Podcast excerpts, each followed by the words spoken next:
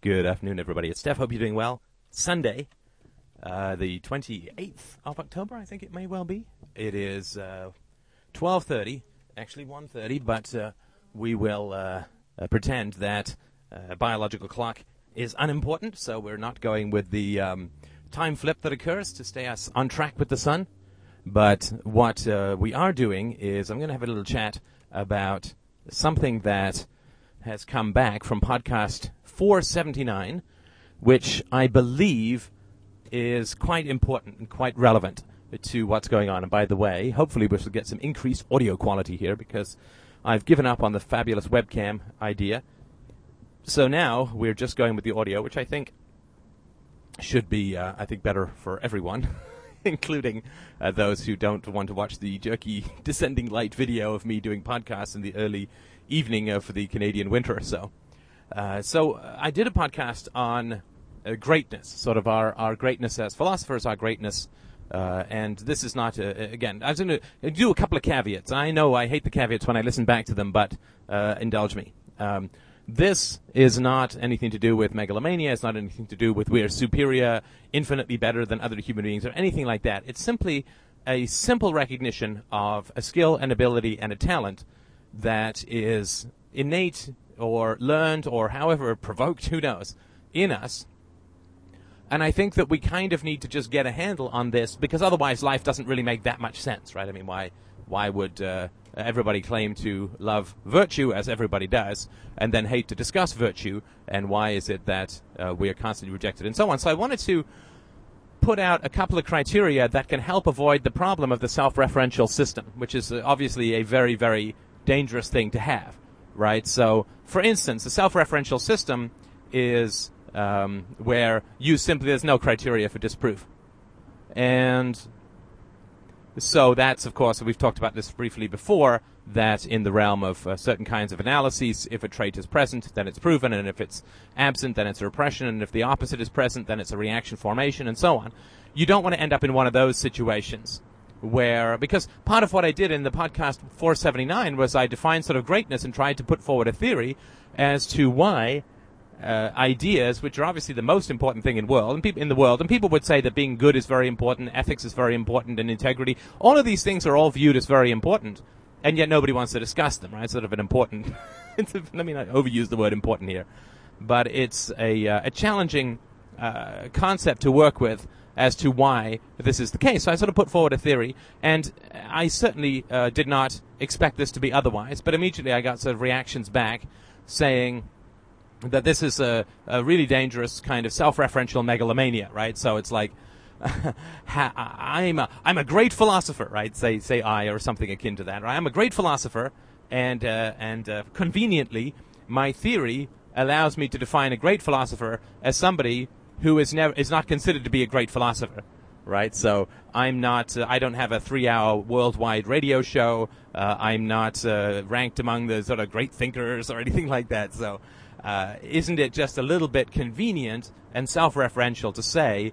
Uh, I'm a great philosopher, and I've defined a great philosopher as somebody who's rejected by the mainstream, because that not only allows me to retain my tag of great philosopher, but deals with the answer or, uh, or the potential objection that uh, if I'm so great, why am I podcasting from my car and not from you know the top of Radio City Music Hall or something like that?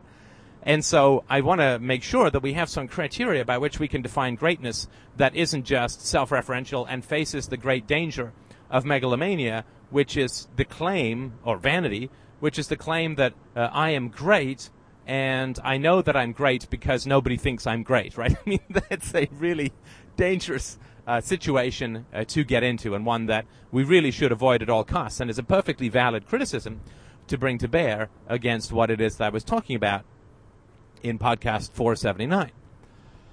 So I'd sort of like to take the following approach. It's a double pronged approach, and I'm just on my way to go and do a little shopping, so this is going to be a pretty short podcast. I'll do part one on the way and part two on the way back about how it is that we can judge uh, greatness. Of course, there has to be some definition of greatness. Uh, greatness really is all around accuracy. Fundamentally, sort of accuracy is uh, other theories or ideas that you put forward uh, accurate. Right? They don't have to be consistent because uh, if you believe in forms, certain of Plato's dictums are consistent, uh, but and they don't have to be logical because logic, if the premises are faulty, doesn't lead you anywhere but down the garden path and off a cliff. And so we need to sort of say that they're accurate, and of course, accurate is the question in relation to what. And uh, as those who've seen the Introduction to Philosophy podcast, we know that the answer we work with here is accurate in relation to reality, in relation to reality. So, so the way that you would determine greatness in the realm of philosophy would be in terms of uh, uh, you know, uh, uh, pr- premises that are accurate uh, accurately founded with relation to reality and, and logic that flows with the premises, and consistency around, among wide varieties. Philosophy is the all science, right?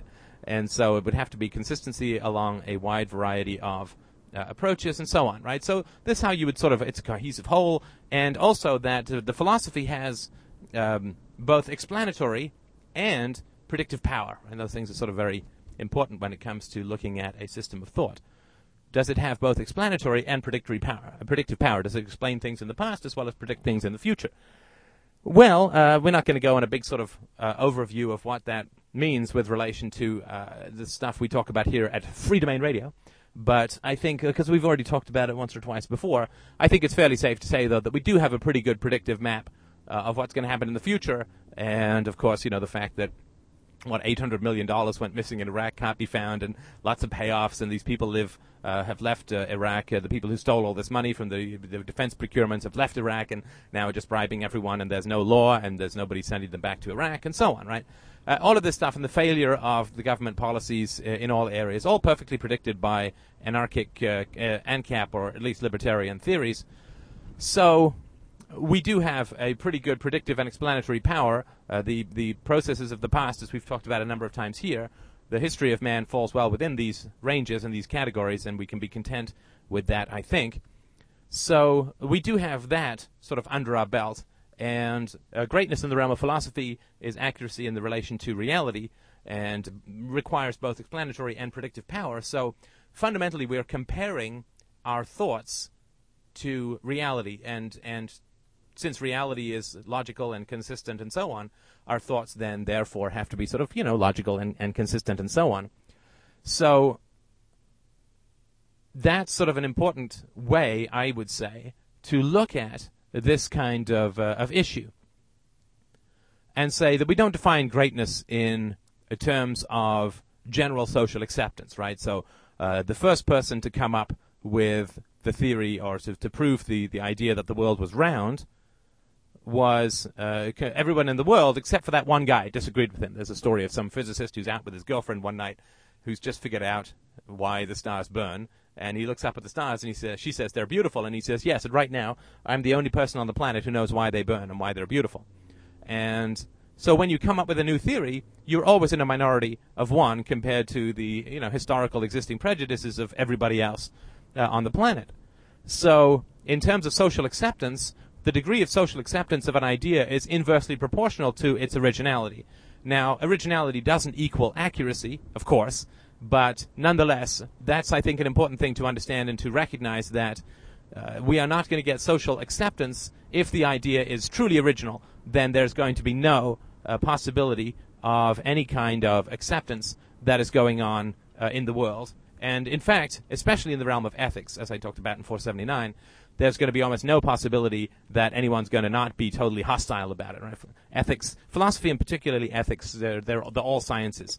Uh, philosophy in terms of logic and ethics in terms of re, uh, of emotion. So, uh, if you are truly original in the realm of ethics, uh, which these days means accurate with respect to reality, then you are. it's absolutely predictive that you are going to end up with this problem that no one's going to agree with you, and because ethics challenges the emotional life and nature of mankind, then you are absolutely going to run into the problem that people are not only going to disagree with you, but are going to disagree with you in an emotionally aggressive uh, kind of manner. So, uh, you know, I think that that's not just self-referential megalomania. At least I don't think it is. Let me know if I'm wrong. But you know, the fact that you compare your thoughts with reality, with logic, with history, with predictive abilities, that's how you compare the scientific method. I mean, you know, Einstein didn't say with the theory of relativity, and I'm sorry to be overusing this, but, you know, I don't have time to look up more metaphors. Uh, Einstein didn't say, well, the theory of relativity seems good the first time he wrote it down, but nobody else believes this, so it can't really be right, and so on. So we compare our ideas with logic and reality, and empiricism and history, and, and to some degree, given the variability involved in human choice and free will, to the future as well, right? That the general trends should be the same. The government programs should not work if uh, violence is, is, is wrong, and if the government, therefore, is an immoral agency with the sole power to initiate violence in society, then we should uh, see these kinds of, of and governments should grow compared to our theory and so on, right? So the greatness is not in relation to general social acceptance, which, if the theory is original and rational, and particularly if it is both those things and touches on the realm of ethics, is going to uh, raise a kind of indifference and hostility uh, in in the world, right? That that would be, uh, I think, something to understand. And so uh, there is no um, uh, there is no reason to believe that prominence would be the result of any kind of valid approach to originality in philosophy or in particularly in ethics. Alrighty, so let's move on with uh, the second sort of way in which you can approach this proposition that I put forward in 479, just to maybe, maybe see if we can avoid this trap of self-referential megalomania and see if we haven't come up with a viable proposition.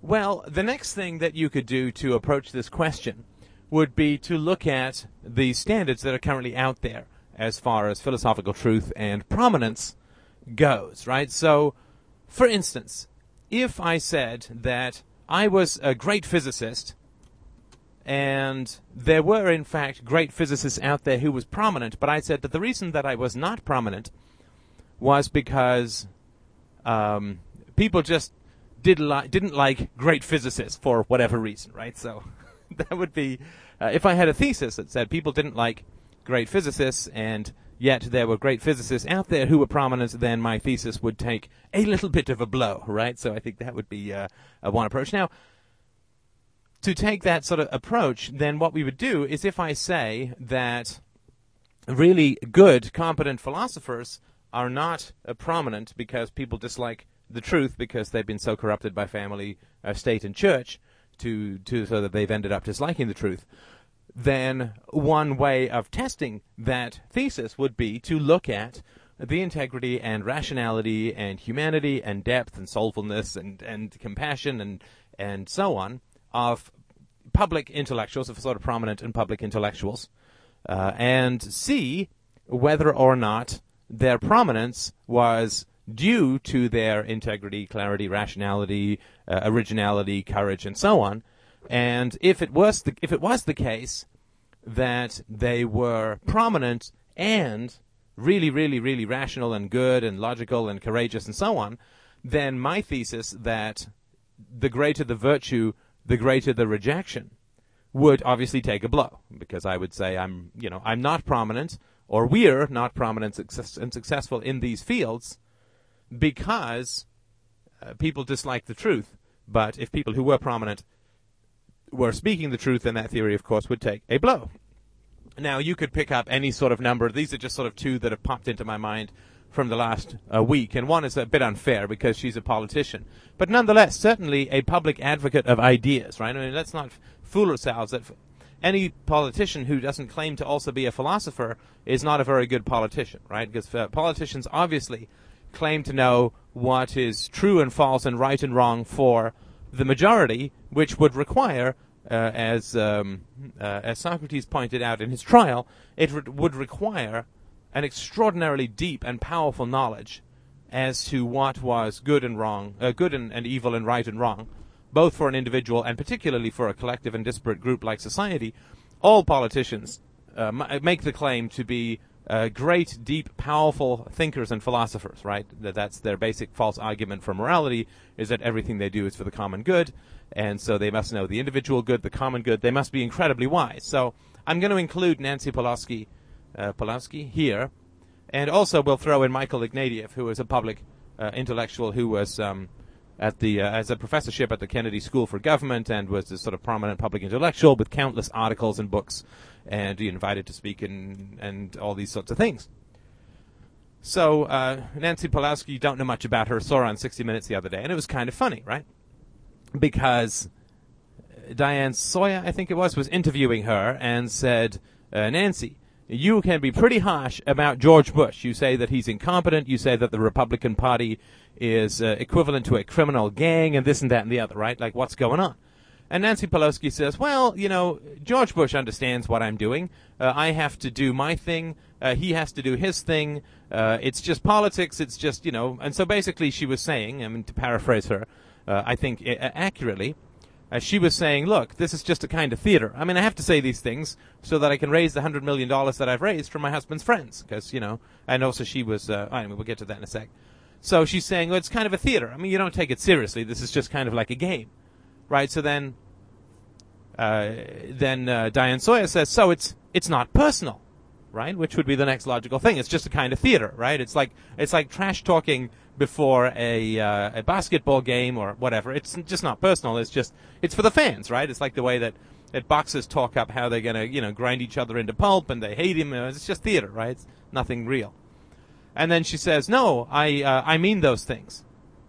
But you you have to be thick-skinned in politics, right? I mean, you have a he is incompetent, right? So so right here you have a complete uh, turnaround, right? There's no integrity behind those statements whatsoever, and uh, you could sort of spend quite a long time. Of course, no, Diane Sawyer doesn't. Right? She goes on to talk about how she's had five kids and is a proud grandmother, and goes on to the usual political fluff. But it was a very revealing moment, right, for Nancy Pelosi to say, "No, it's just politics. Like I don't, I'm not mean. It's just politics." So basically, it's bullshit. No, no, I, I mean it, right? It's just just saying whatever she can to get on to the next question, right? So. Uh, that's uh, that's uh, this is a public intellectual who's going to be you know potentially the next Speaker of the House and all this and all that. So uh, there's a, an example of sort of what goes on in the public realm. Somebody who's publicly putting out de- out ideas about ethics and so on. And uh, also, she's asked uh, by Diane Sawyer, I think it is. She's asked uh, no Lesley Stahl. I'm sorry, Lesley Stahl. She's asked, well, you, know, you're assumed to under, you know, we assume that you underestimate the jihadist threat against America, blah blah blah. Now, she's been in 14 years, she says, been in 14 years of defense briefings and, and intelligence briefings and so on. And it's like, I do, right? I do totally understand the jihadist threat against America, right?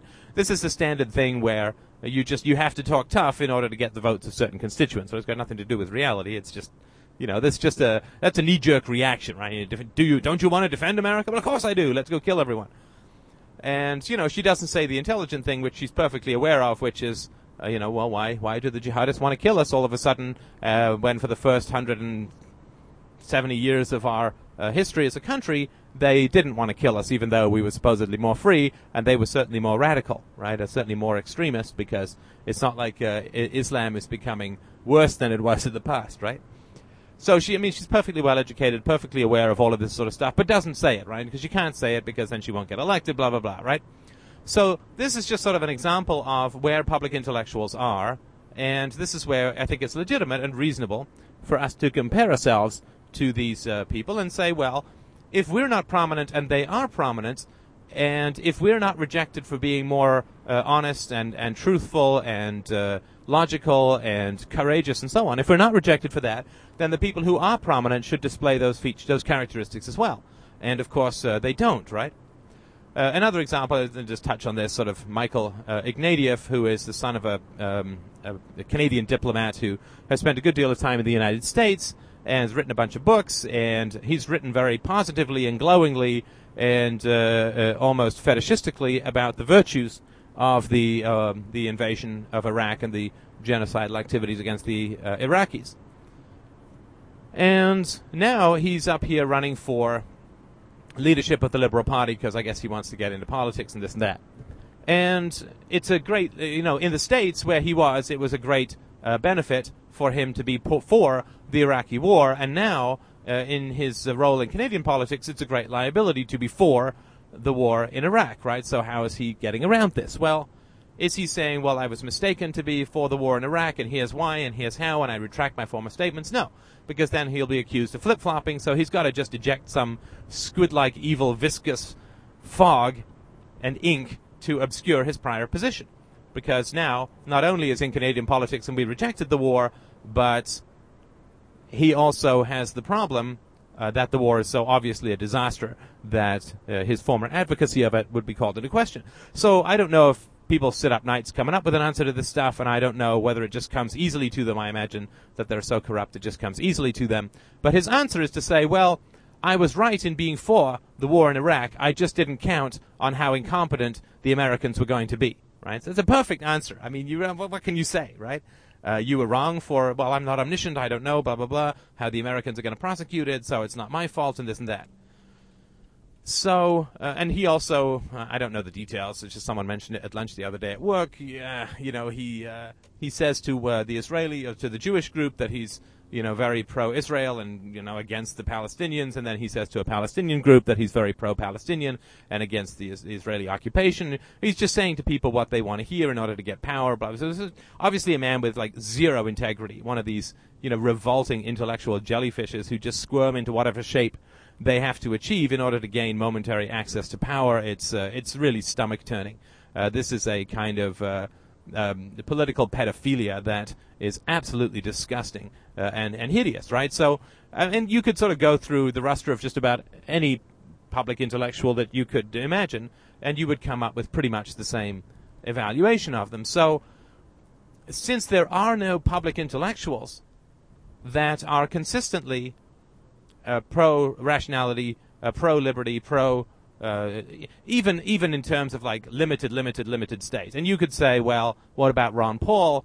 And uh, yeah, absolutely, the guy is a, a, libertarian in many ways. He's joined the Republican Party. Definitely, he's out there uh, saying that Republican is good, um, and he's certainly not uh, getting rid of his career in politics in order to out the actual corruptions and evils of the government. So. Uh, I really don't know enough about it, but certainly you could say that there's one. Absolutely. And if you are willing to toe the party line to a large degree and to uh, uh, to take that approach, then you can get out there. Uh, I don't see him quoted in a whole lot of mainstream media. You do see him quoted in the uh, in the libertarian media, but that is one example, and that could be debatable. And I don't really know enough about the gentleman and his voting history, but uh, yes, you could say that there is one possibility uh, you know, out of thousands and thousands, sort of the world, hundreds of thousands of intellectuals the world over, uh, there are none who have any real prominent access to the media who talk about these these kinds of liberty things. Uh, one exception, another possible exception, would be uh, John Stossel, uh, and that's certainly true that uh, he has a libertarian bent, um, but certainly he's not a, a philosopher in the sense that he's building his uh, he's using very much the argument from effect. At least that's what I've read uh, in the one or two books of his that I've I've read. So uh, he's not a philosopher, but and again, I don't want to sort of be twisting the um, uh, the uh, the facts to suit the theory. So even if we sort of say that you know John Stossel and and Ron Paul and, and so on, that all of these people are out there and they're libertarians and they're talking and that's great, then you still then have two or three or ten out of hundreds of thousands of professors and public intellectuals and, and so on uh, who are all uh, pro-state or pro-church or you know pro uh, collective uh, fantasy in some manner, and so you would certainly say that you know there seems to be a bit of a trend against a prominence for intellectuals who are uh, who have integrity and who are willing, as intellectuals should be willing, to question all of the basic assumptions of their society and to revisit all of the essential questions and to decalcify the um, the filters of public opinion uh, to re- revisit issues in a fresh way in the sort of Socratic method. You know, what are we doing? Why are we doing here? Let's reopen all things. Let's not fall into habit, and so on. So, in that sense, if you, if you know, if I have a theory that real philosophers are those who really care about ideas and who are open to uh, questioning basic assumptions, that we are hated and reviled, I'm not even going to get into the third argument, which would take a little bit more time about the degree to which philosophers have been attacked, assaulted, murdered, killed, imprisoned, uh, and so on, uh, beaten up, uh, threatened throughout history, all the way from Socrates to uh, to Aristotle, to uh, Kant, to uh, I mean any any number of you could sort of come up with any number of examples of how people have been threatened by the state or the church in terms of philosophy. Even if you take all of that uh, sort of stuff out of out of the way, then just look at this issue of who's currently out there and what are they currently saying. And of course, if if people were out there and very successful who were saying who were really sort of speaking the truth, then the thesis that uh, people who really speak the truth are you know hated because of existing corruption and people's desire to hide their own ignorance, then that theory, of course, would take a significant blow. But I think that if you sort of take these two approaches, and if you want, you can look into the historical approach as well and see the examples of how this has occurred empirically throughout history.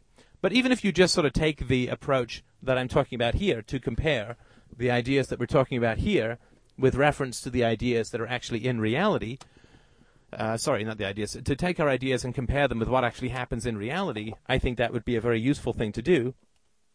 But the second aspect is to compare the conversation that we're having and the level of insight and originality and rationality that we're bringing to bear on these topics and compare that to the public intellectuals who are uh, currently out there uh, filling up the uh, mind of the public. And I would include the politicians here as well, since they claim and people believe them, right? And people don't vote for people they think are evil.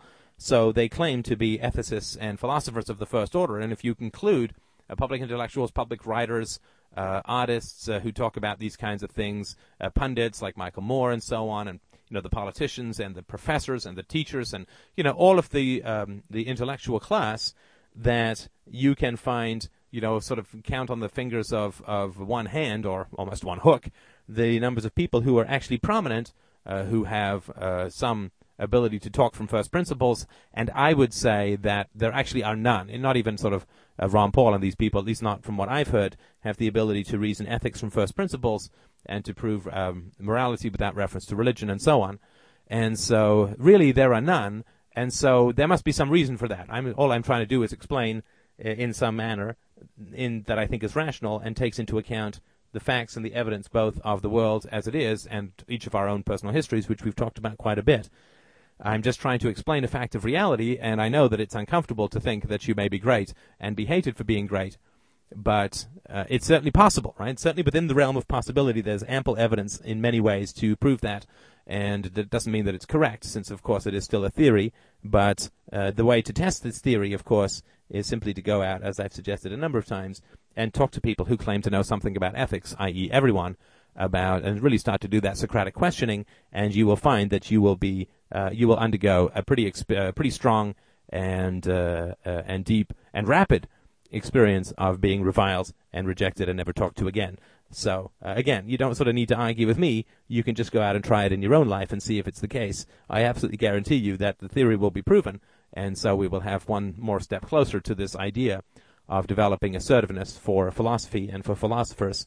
And I think that would be a great thing to regain respect for the discipline of philosophy and take it away from the idiots who are currently using it uh, these days to uh, destroy virtue rather than to enhance it. Thank you so much for listening.